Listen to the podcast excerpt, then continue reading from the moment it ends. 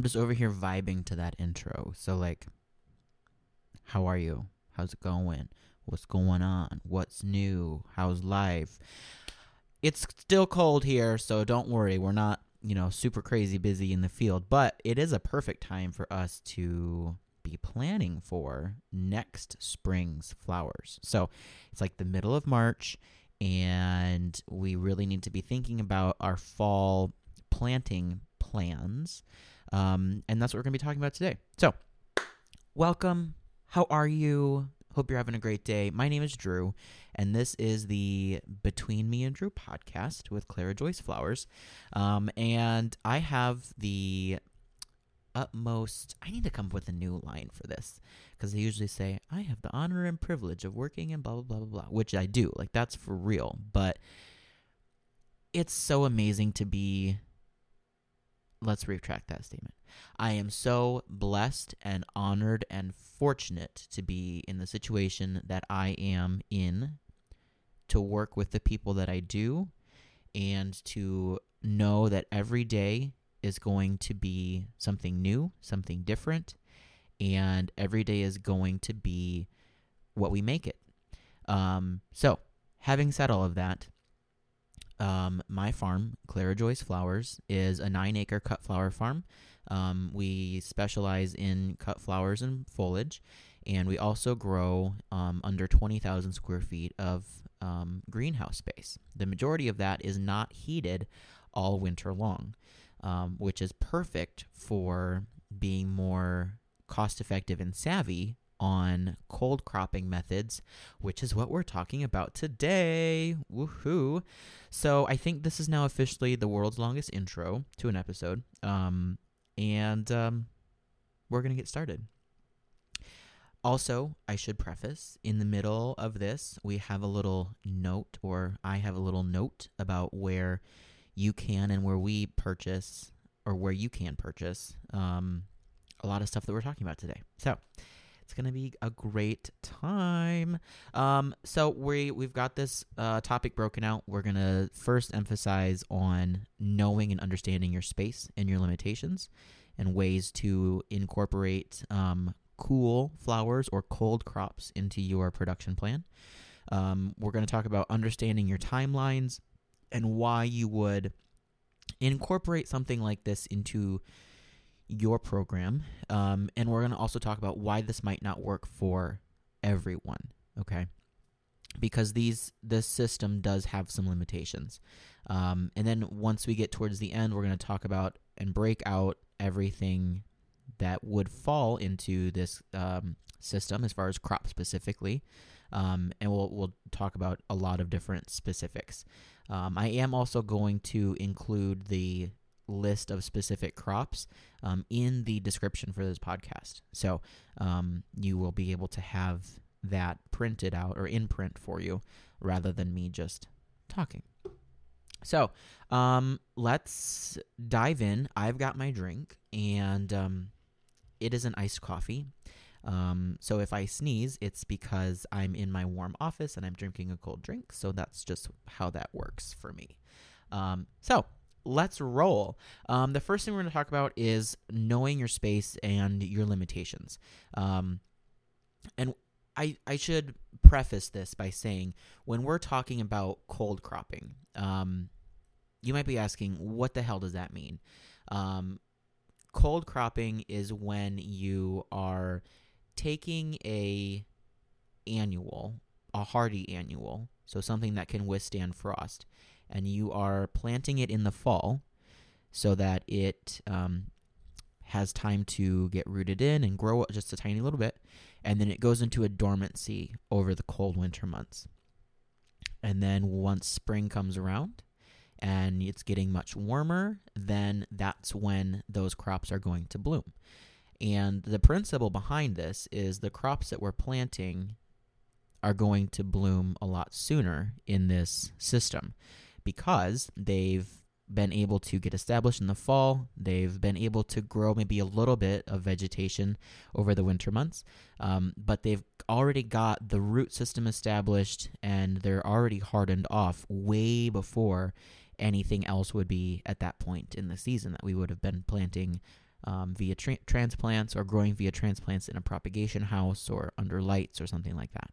Um, so that's kind of what cold cropping is in a nutshell. Um, but we we really need to understand, you know, some of the more specific details that fall into the process of cold cropping. So the first thing that I think about is does my soil freeze where I'm growing? And for us here, we have three main different growing zones on our farm. We have open field growing, which our soil in our field usually does freeze solid. So that's going to mean that this probably isn't going to work for us for field grown specifically. We also have unheated caterpillar tunnels. They're a farmer's friend tunnel. Um, we have both the 12 foot and the 16 foot wide. I think that's the widths of them. Um, and they only have one layer of plastic on the top. So that soil in there usually doesn't freeze. Okay. So that is open to the possibility of using that space for this cold cropping process here on our farm. Our farm is located um, in northwestern Illinois. We're zone um, 5A, 5B, depending on the season. Um, but don't use the USDA zones as gospel from the Bible, okay? it's because that doesn't always mean the same thing for everybody. Um, if our farm were on the north side of a hill, it would be much colder and ground probably would freeze a lot harder than it does because we are positioned on the south side of a, of a hill. So you have to take those factors into account. Um, and you will learn and kind of understand how your farm and your, your gardens and your beds um, all behave specifically over time. So we've got those two zones. We've got field and we've got unheated caterpillar houses. We also have um, big greenhouses that are 34 by 96 feet, and those structures specifically do have two layers of plastic on the roof, and the gap in or that bubble in between the two layers of plastic is inflated with a small inflation fan, um, and that process of inflating that roof um, gains us an immense amount of insulation over the winter months. And the reason that that's super duper important is because that insulation, that extra cushion of temperature uh, regulation, is going to basically keep our soil from freezing over the winter um, very reliably, honestly. Um, so, with that in mind, that space is for sure a go on doing cold cropping because the soil doesn't freeze solid. Um, if you are in a warmer zone, let's say Daniel in South Carolina, he's able to do the vast majority of these processes out in his field because the soil there never freezes. Um, so there definitely is, you know, variations to this because what we do here in Northern Illinois is going to be totally different for other people. Um, if you were in a zone four, three, or four, you might not even be able to do this, but you're going to be able to tell based on, you know, understanding and getting out there in the middle of winter and checking your soil in your structures and seeing if it's frozen. Um, that's how you know. Um, the second thing to keep in mind is what structures do you currently have on your property that you're growing on, your soil, your ground? Do you have caterpillar tunnels? Do you have unheated hoop spaces? Um, is that something you can invest in as far as infrastructure? You know, do you have the ability to purchase and construct something like that? Um, if you don't f- foresee a larger structure in your game plan at this point, you know, do a little bit of a trial with a low tunnel. Um, you know, not not a caterpillar tunnel that you would be able to walk under, um, but something that would be like three or four feet tall. You know, construct one of those in the fall, take care of it over the winter, and see if that soil actually freezes. Um, because if that one single layer of plastic is enough to keep your ground from freezing over the winter, then that creates more opportunity for you to do things like this, which is going to get you flowers earlier in the season. So it, it structures when it comes to this sense of just keeping things from freezing do not have to be fancy at all. We're going for practicality. Um, so you don't need to spend 30 grand on a big fancy greenhouse just to be able to do this. There are much more cost effective ways. Um, if we're talking cost, if we're talking like actual physical costs, um, the Farmer's Friend Caterpillar tunnels um, run usually around 3000 for a 100 foot kit. Um, I think as far as accessibility and the ease of construction, that is by far your best option. Um, I adore the Caterpillar, the Farmer's Friend tunnels. Um, we have three of them. They're all the Gothic style so that they shed snow on their own. And um, they're amazing. They're super easy to construct, um, very quick to construct, and I love them. If you wanted to go more of a permanent route, um, then you would be looking into like a greenhouse kit, which there are so many manufacturers for greenhouses and high tunnels and unheated structures. So really, the the possibility is endless. If you just have the intention of using that structure, that building for something like this, uh, cold cropping, then having heaters built into that right from the get go is not a huge priority because you're going to be able to usually um, utilize fo- frost fabrics and um, different materials like that in the spring when we need to protect protect um, these rapidly maturing plants from a possible late frost.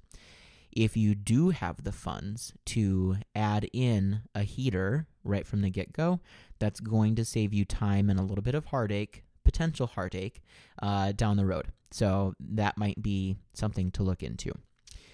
Um, let's see. That kind of brings us to one other thing to keep in mind too is do you commonly get late frosts in the spring?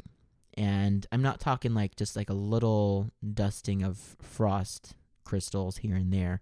I'm talking like a, a hard freeze, something that would like knock back a perennial. Um, because if that does happen for you, um, then you're you're really going to need to invest in some sort of heating for your structure if you're growing in a structure um, with this thought process because it is very very frustrating if you've got a beautiful stand of bells of ireland that you are relying on for mother's day bouquets and then they all get frozen frozen back because that's a problem um, i will tell you that all of the plants that are on the list that we'll talk about at the end are frost hardy to a degree. When once a plant starts to go into vegetative stage and they're producing buds, um, or once they go into flowering stage and they're producing buds, that's when the frost hardiness really starts to taper down or go away completely. Um, so that's when you're going to need to add some sort of pr- additional protection, um, and we'll we'll kind of dive into that a little bit more um, later. But that is one thing to kind of keep in mind as an overview of.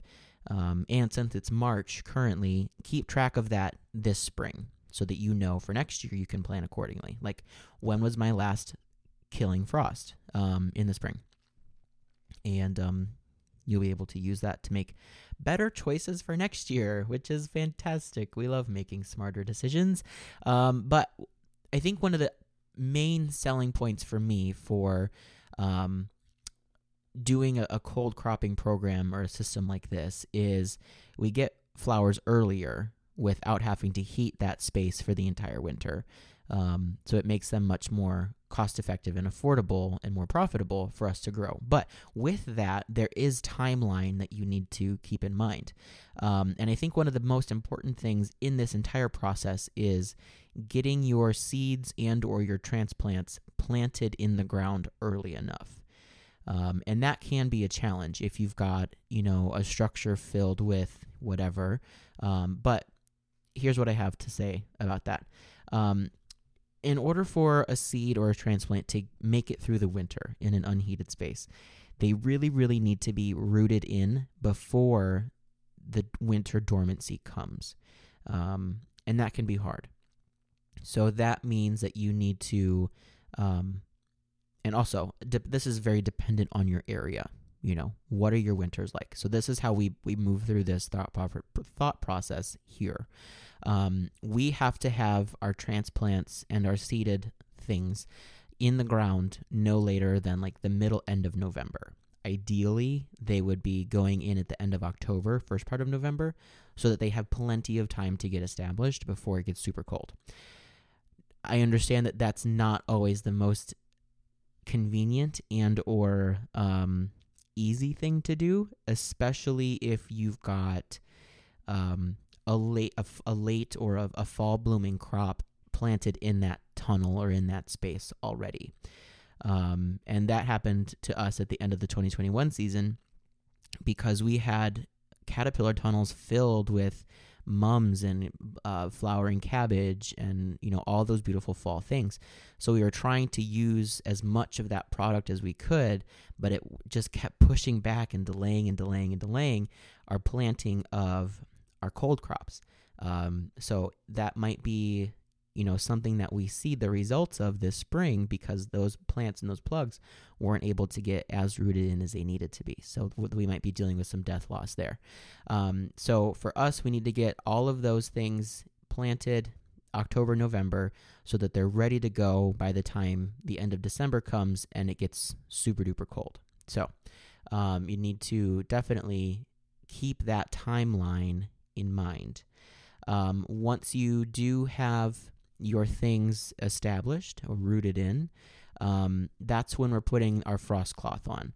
Um, so we would be using Ag uh, 50, Agribon uh, 50, and um, that's a relatively thicker or a coarser weight. Um, so it's going to give us a little bit more protection um, from the super cold temperatures here. And when I'm talking cold, in our zone, it's very common for us to get to like negative 20. Um, it happens every year, so we just know that we need to plan for that. Um, also, when we're talking about um, putting on frost fabric, if you are going to be having fabric on for a prolonged period of time, it might be a good idea for you to have um, like a small, thin number nine wire hoop um, that you'd put over your row so that your frost fabric isn't sitting directly on your foliage. Um, you can use um, fiberglass rods to help keep that material up off of the plants as well. Um, do I think that that is an absolute necessity and it's going to make or break your crop? From my experience, no, it's not going to because when we cover our ranunculus, we have it right on the plants. When we cover our direct seeded stuff, um, it's right on the plants and they do fine. Um, does it maybe increase your risks of botrytis and some fungal issues? Yeah, the potential is there, absolutely. Um, but just because you have hoops or stakes holding that fabric up, does that solve the problem? Mm-mm, no, no, it doesn't. Um, so you're going to need to need to kind of keep those things in mind, and that's a decision that you can make on your own um, whether you want to have something holding that up or if you're going to be good with it just laying on the fabric or laying on the plants. Um, once you make it through the winter and you start to see your plants um, starting to put on more vegetative growth, so that would be leaves and longer stems, things like that, um, then you're going to have to do a little bit more of the cover uncover game. Um, and because you are probably going to be growing these under a structure of some sort, you do have some built in frost protection already there. So if you know that you're going to be getting into like the low 30s, upper 20s, um, you probably don't need to cover with frost fabric if you're not seeing buds already. Um, if you're still in vegetative, you're you're fine in those temperatures.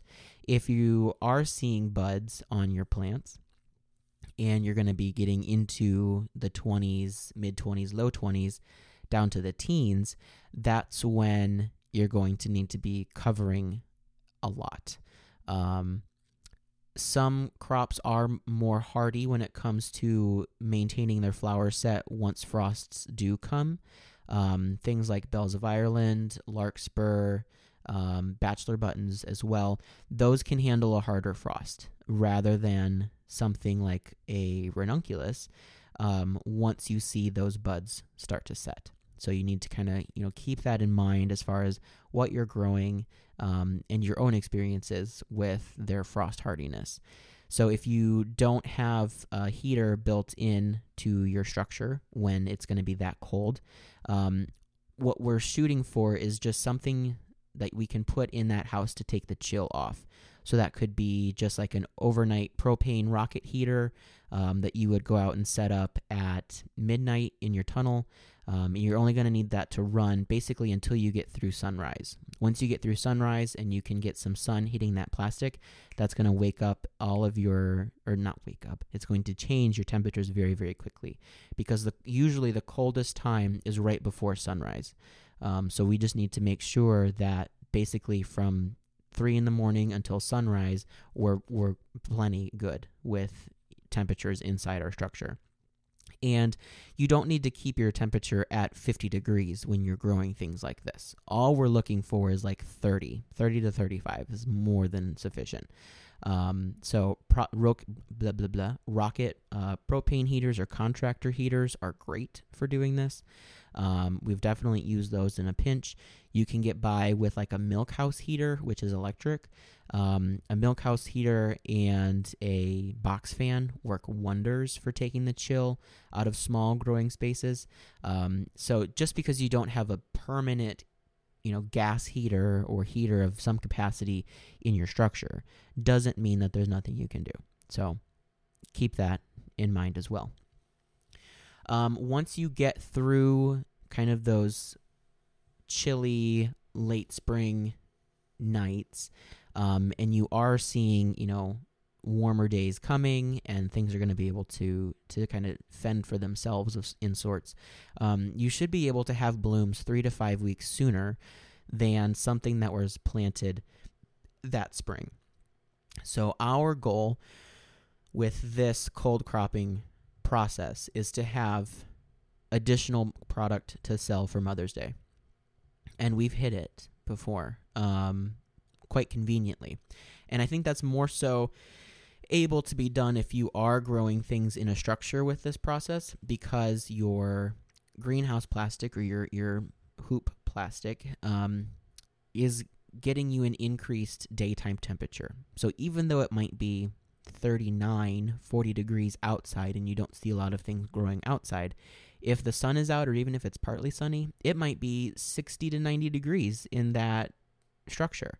And your plants are going to grow a lot quicker in uh, an 80 or even a 70 degree space rather than a 40 degree space.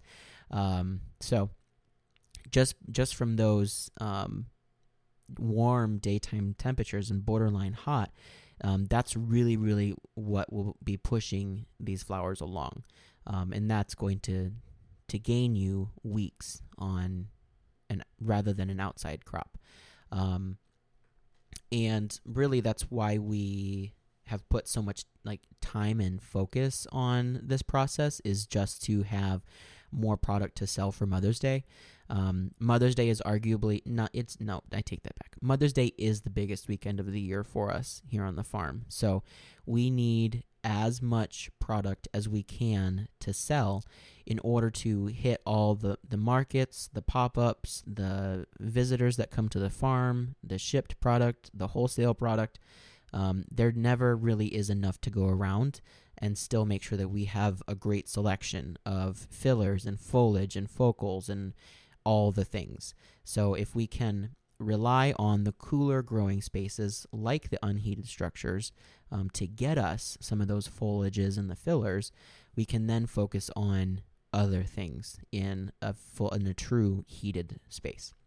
Um, I think that we should also note that this process might not work for everyone. Um, a few limiting things to keep in mind is number one, if your soil freezes solid over the winter. If you know that your soil freezes hard, like you can't get a shovel through it, um, then that's not going to probably work for the vast majority of what we're talking about. And the reason that is is because if your soil isn't freezing, there is still heat coming from the soil over the nighttime period and your plants and the cr- growing crown of those plants is basically right at or in that surface soil. So as long as we're able to keep that crown alive over the winter, it doesn't have to be actively growing. We just need it to not die. Um, then we're golden. But if that soil is not able to remain thawed, then we're going to have problems and then things are going to die.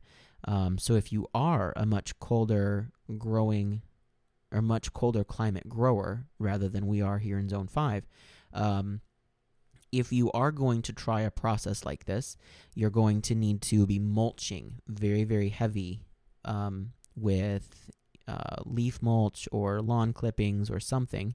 Straw works as well um, around your plants to keep more of that heat in. You're going to be doubling up, maybe even tripling up on your frost fabric too, to kind of keep that um, nighttime frost that will be settling down off of the surface of your soil. Um, so there definitely are things that you can do, but it can be a limiting factor, and it can be a huge one.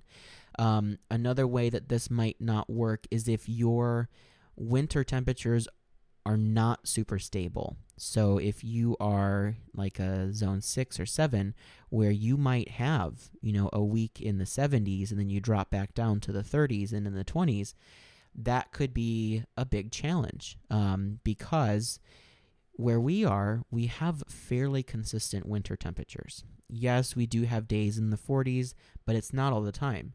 Um, so having those somewhat regulated temperatures um, is very, very important when we're talking about keeping plants dormant, um, which is really what we want to happen over the winter months. Um, when you do have stretches of heat and then you get back into the cold, um, that warm temperature span um, could ultimately throw those throw these plants into a flowering stage, and that's not what we want in the middle of winter. Um, we need them to stay in a vegetative state. So we want to see, you know, lots of leaf set. We want to see maybe a little bit of stem growth, not too much because stems freeze easier than leaves. Or uh, yeah, that's right. Um, so we we we are looking for cooler temperatures. If you are in a space in a zone where you do have warmth, um, when you see those warm temperatures coming, that means that you're going to be taking off that frost fabric. You're going to be opening up your structures, rolling up the sides, opening the ends, you know, whatever you have to do to help keep those um, temperatures in that structure, if you're doing this in a structure, as cool as possible. That's just what you're going to have to do. Um, so there are there is a little bit more babying that can come with growing in a system like this, um, but the rewards definitely can outweigh this if you have places to move this product. Um, so that is super important to keep in mind. Um, I'm going to take a little break and I will come back in just a minute. And we're going to talk about specific crops that work for this system. So stick around and I'll see ya.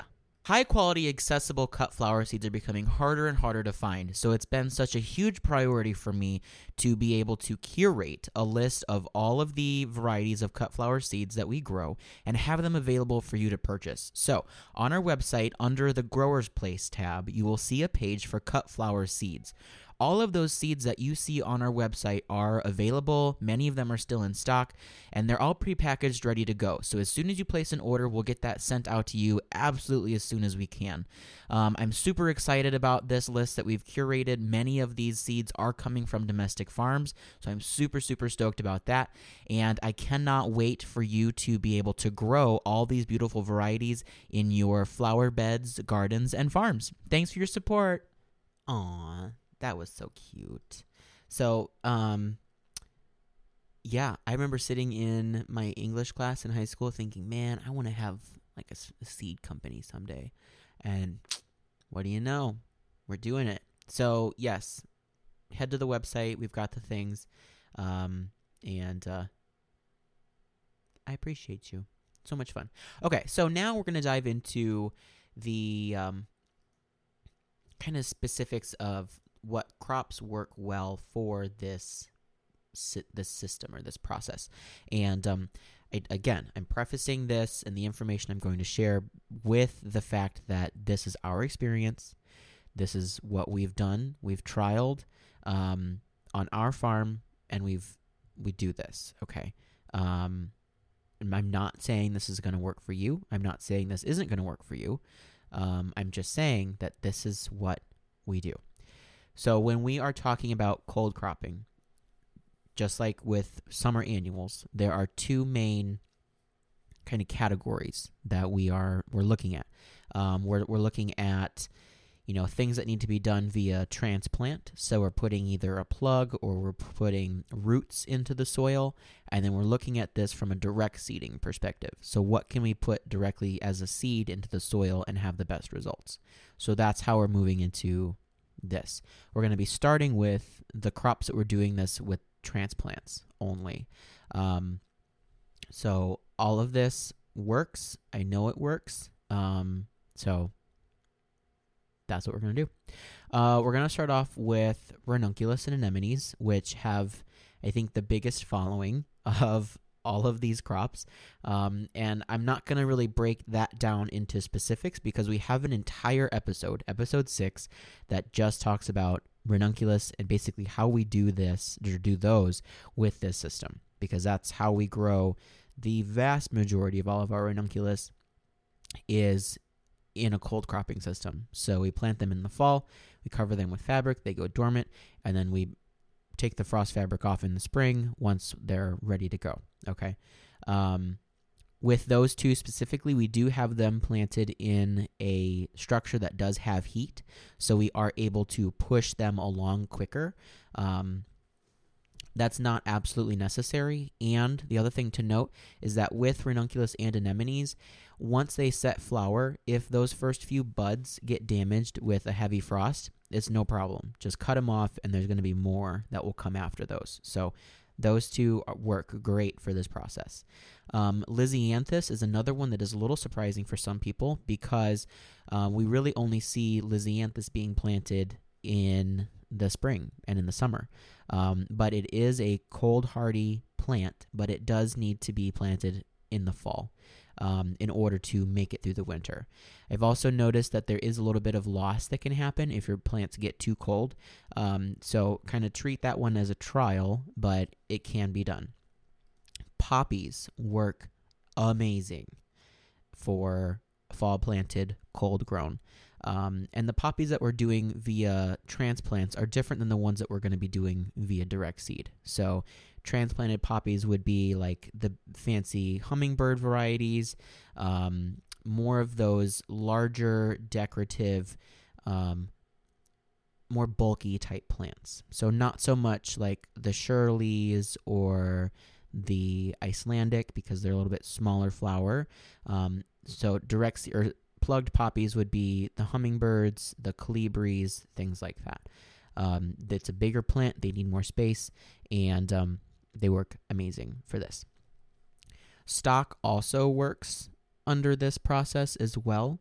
Um, the one thing that I will caution you on that we have had experience with with stock is that when the flowers start to be set um, and there's like the buds are still closed, what can happen is if you have those in a space that has too high of humidity, mold will attack those um, crowns and those buds. So you have to be very careful.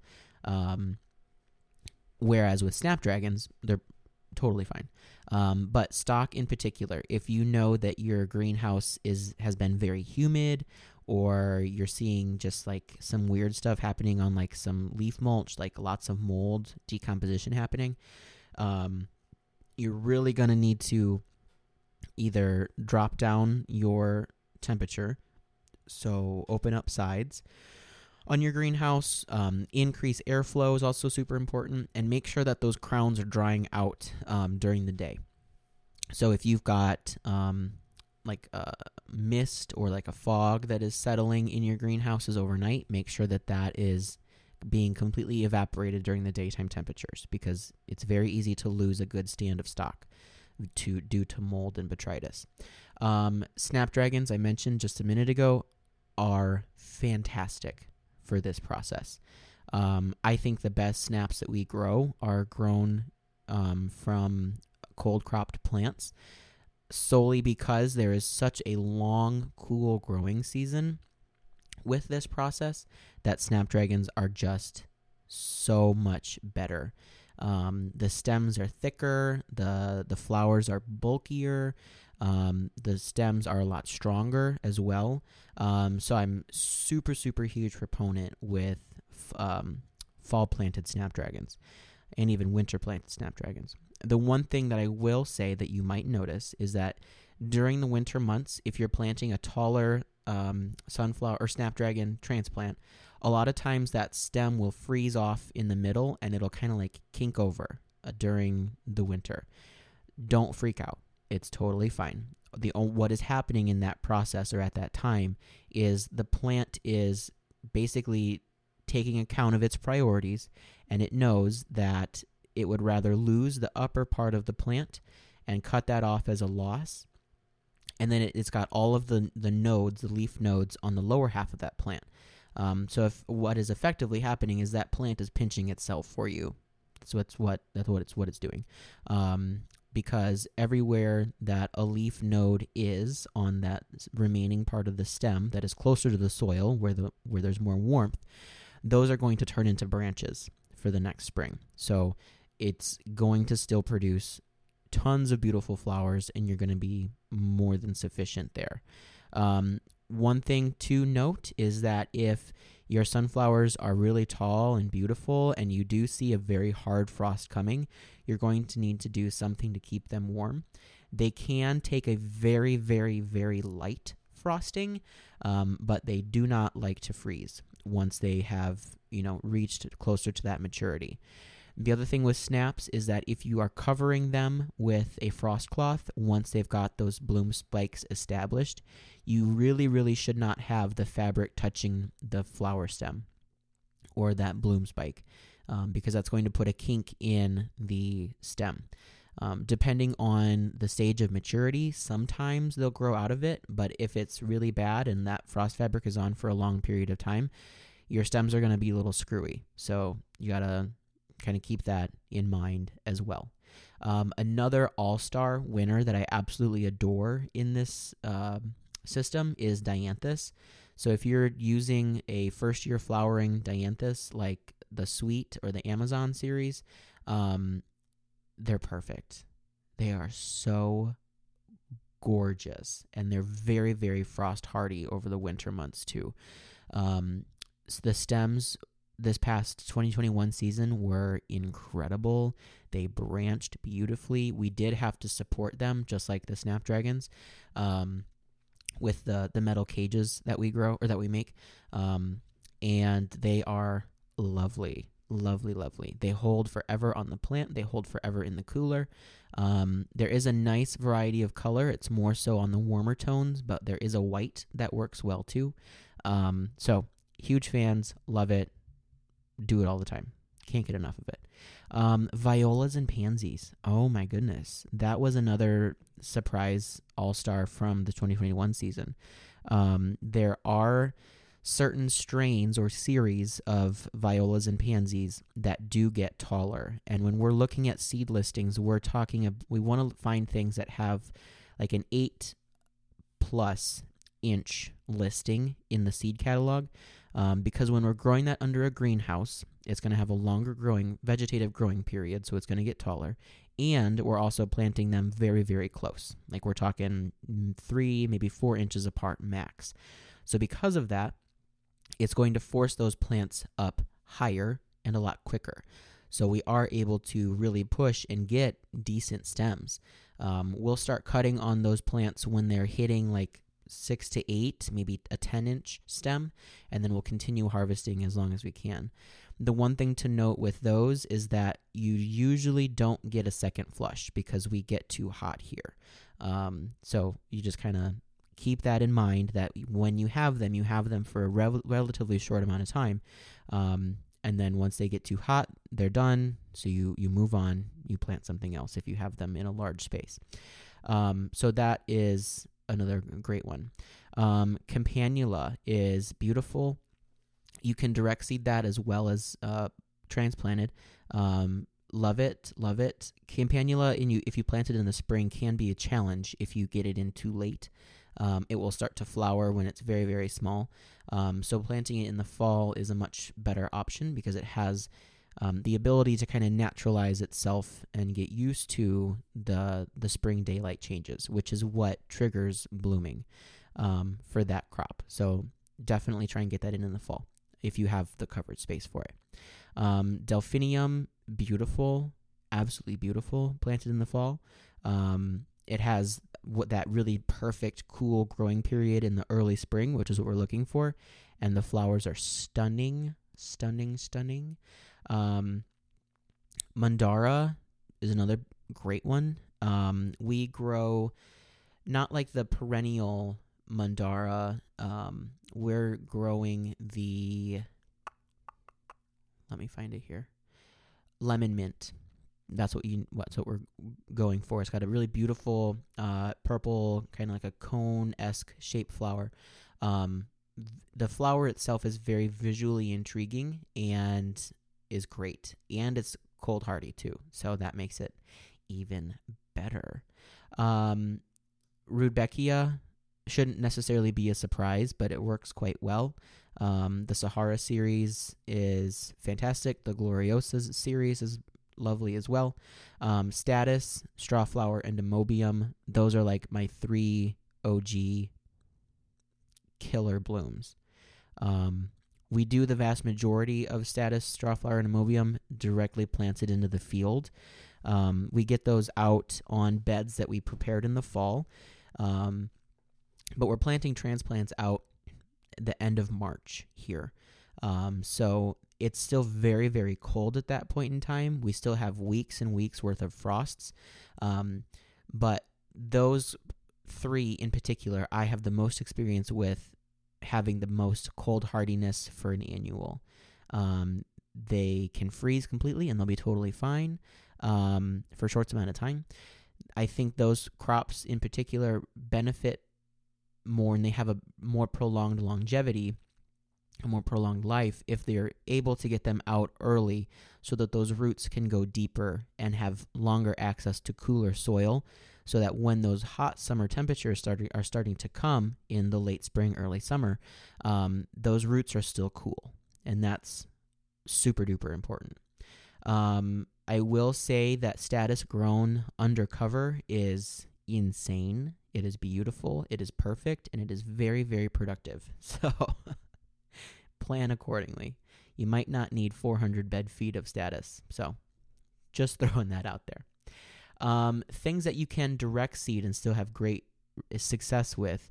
Um, this this next one um, is arguably one of the most important for us for Mother's Day, um, in my mind, and it is Bells of Ireland. And the reason why is it can be very, very challenging to grow Bells of Ireland in a transplant um, if you're growing your own plugs.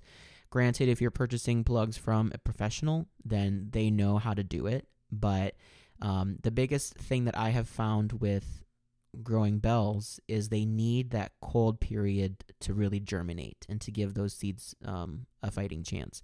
So by direct seeding them in the fall, with the cooler temperatures, with the cooler soil. Um, many of them will sprout and grow over the winter, um, and they are beautiful. Beautiful, beautiful. Um, so, huge, huge fan of Bells of Ireland. It does have a scent. Some people are not super huge fans, um, but I think you only get the majority of the scent once the foliage is cut and you start to really um, bring those juices to to the surface. Um, Nigella is beautiful direct seeded um, with this process. I've found that when we direct seed Nigella, they the seeds are a lot closer than if they, we were doing this via plug. So that's going to make the stems a little bit more usable. Another nice thing with Nigella is that you can use it when the flower is flowering, or you can use it when the flower has spent and they're producing seed pods. And if you let the seed pods reach closer to maturity, they dry beautifully. So that crop has a large window of harvest, um, which we talked about last week. And um, has a, a larger um, selling window because of that. So big fans of that one. Larkspur, another beautiful one. I will caution you that larkspur grown in a tunnel, at least in our zone, in our experience, gets a little tall. So it might be better to hold off and do that one, depending on your zone, um, as a direct seed in the field a little bit closer to a, an actual springtime. Um, it'll keep the plants a little bit shorter and a little more, little more workable. Um, the quality is beautiful, yes, but sometimes they're a little too mangy. Um, poppies for direct seeded. This is going to be things like your Icelandics, your Shirleys, um, your Amazing Gray, your um, bread seed poppies. All of those are fantastic, and they really truly do respond better um, by planting in the fall because they have the biggest selling point, which is that cool growing period. Um, poppies, if they are planted in the spring, um, especially if they're planted in the late spring, they oftentimes don't have enough time to really get a large plant set before they start to try to produce your the flowers. Um, and if you have a smaller green plant going into flower production, you're going to have smaller flowers. So you want um, a nice, big, bulky, robust vegetative plant before it gets hot enough for them to start producing flowers. So keep that in mind. Um, bachelor buttons. If you love bachelor buttons, you're going to love bachelor buttons planted in this process because the plants get flippin' massive. Um, so, yeah, that's another crazy one. Not everybody loves growing bachelor buttons because they can be kind of a pain to harvest, um, but the option is there. Absolutely. Um, another fun one that I'm seeing a few more growers tapping into is flax. Um, not so much necessarily for the flower. The flowers are cute, um, but we're growing flax for the pod. It makes a super, super adorable little like sphere seed pod um, that kind of forms as a spray on the stem. So there's multiple of them happening on that stem. Um, so big fan of that. And um, there are a few other grainy type plants that we can kind of bundle in with flax too. So that's going to be things like um, wheats and rye. So if you have like a black bearded wheat or a blue seeded wheat, um, and there are lots and lots of heirloom type grains that do need this cold period um, in order for them to have a successful grain set. Um, so especially if you're utilizing and tapping into like a dried flower market or you're you're wanting to have product for winter um, or fall season, doing something like this is great. Um, other things that work for flowers is going to be um, Ammi, which is like a, a Queen Anne's lace, uh, which is a type of carrot. So if you think about the growth principles and processes of a carrot, um, in order to get a best or a better flower set, it needs that cold period. Um, so fantastic, lovely, and gorgeous. Um, and along with Ammi is going to be like your Daucus, Daucus dara, which is basically purple Queen Anne's lace. It's just another variety of carrot. Um, so big selling points to all of those. So I know that was kind of a quick fly through on that listing. And like I said earlier, I will um, have this list in the description of this podcast so that you can um, kind of have a reference point. You could take a screenshot of that and um, know what we've got going on for that process. So, with that, I think we are going to kind of start to wrap up this episode. Um, I hope that our time together today has been beneficial for you. Um, like I said, this is the middle of March, so we've got plenty of plenty of time to um, do some of the preliminary work for this growing process. So keeping track of your frost uh, dates, you know, checking your soil over the winter to see if it's frozen. Um, those are really crucial points to making this system work for you. Um, so do your homework now so that you are going to have more success next year. Um, as always, this is just our experience. Okay, that's what we're sharing. Um, my goal is to help you. I'm not here to tell you wh- one way or another to do something or that what I'm telling you is gospel and it's going to work because it might not work for you. Okay. Um, I'm just doing my best to help you. That's my goal for for this podcast is just to be able to help, maybe answer a few questions, maybe inspire, push you to try you to try something new. Um, because our overall goal is to have more product to sell because these are businesses that we're talking about. This is our business, this is my livelihood. Um, and yeah, this is a beautiful life to live and, and turn it into a business. So, um, with that, thank you for being here. Please do follow us on social media, clairejoyceflowers.com on Facebook and Instagram. If you have questions about today's uh, episode or ideas for new topics, you can send me an email at drew at clarajoyceflowers.com. Um, I also did a presentation for ASCFG that is online about this topic. So you can tap into that as well. Um, on our website, clarajoyceflowers.com, we have merch, plants, cut flower seeds, which you heard about in the middle, and um, dahlia tubers um, for purchase. I will say that tubers are going to be shipping pretty soon, um, so get your orders in.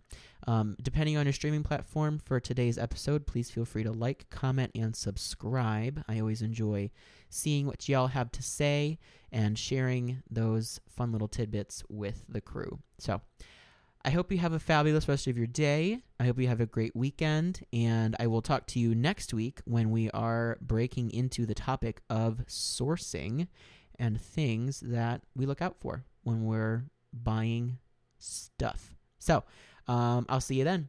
Bye.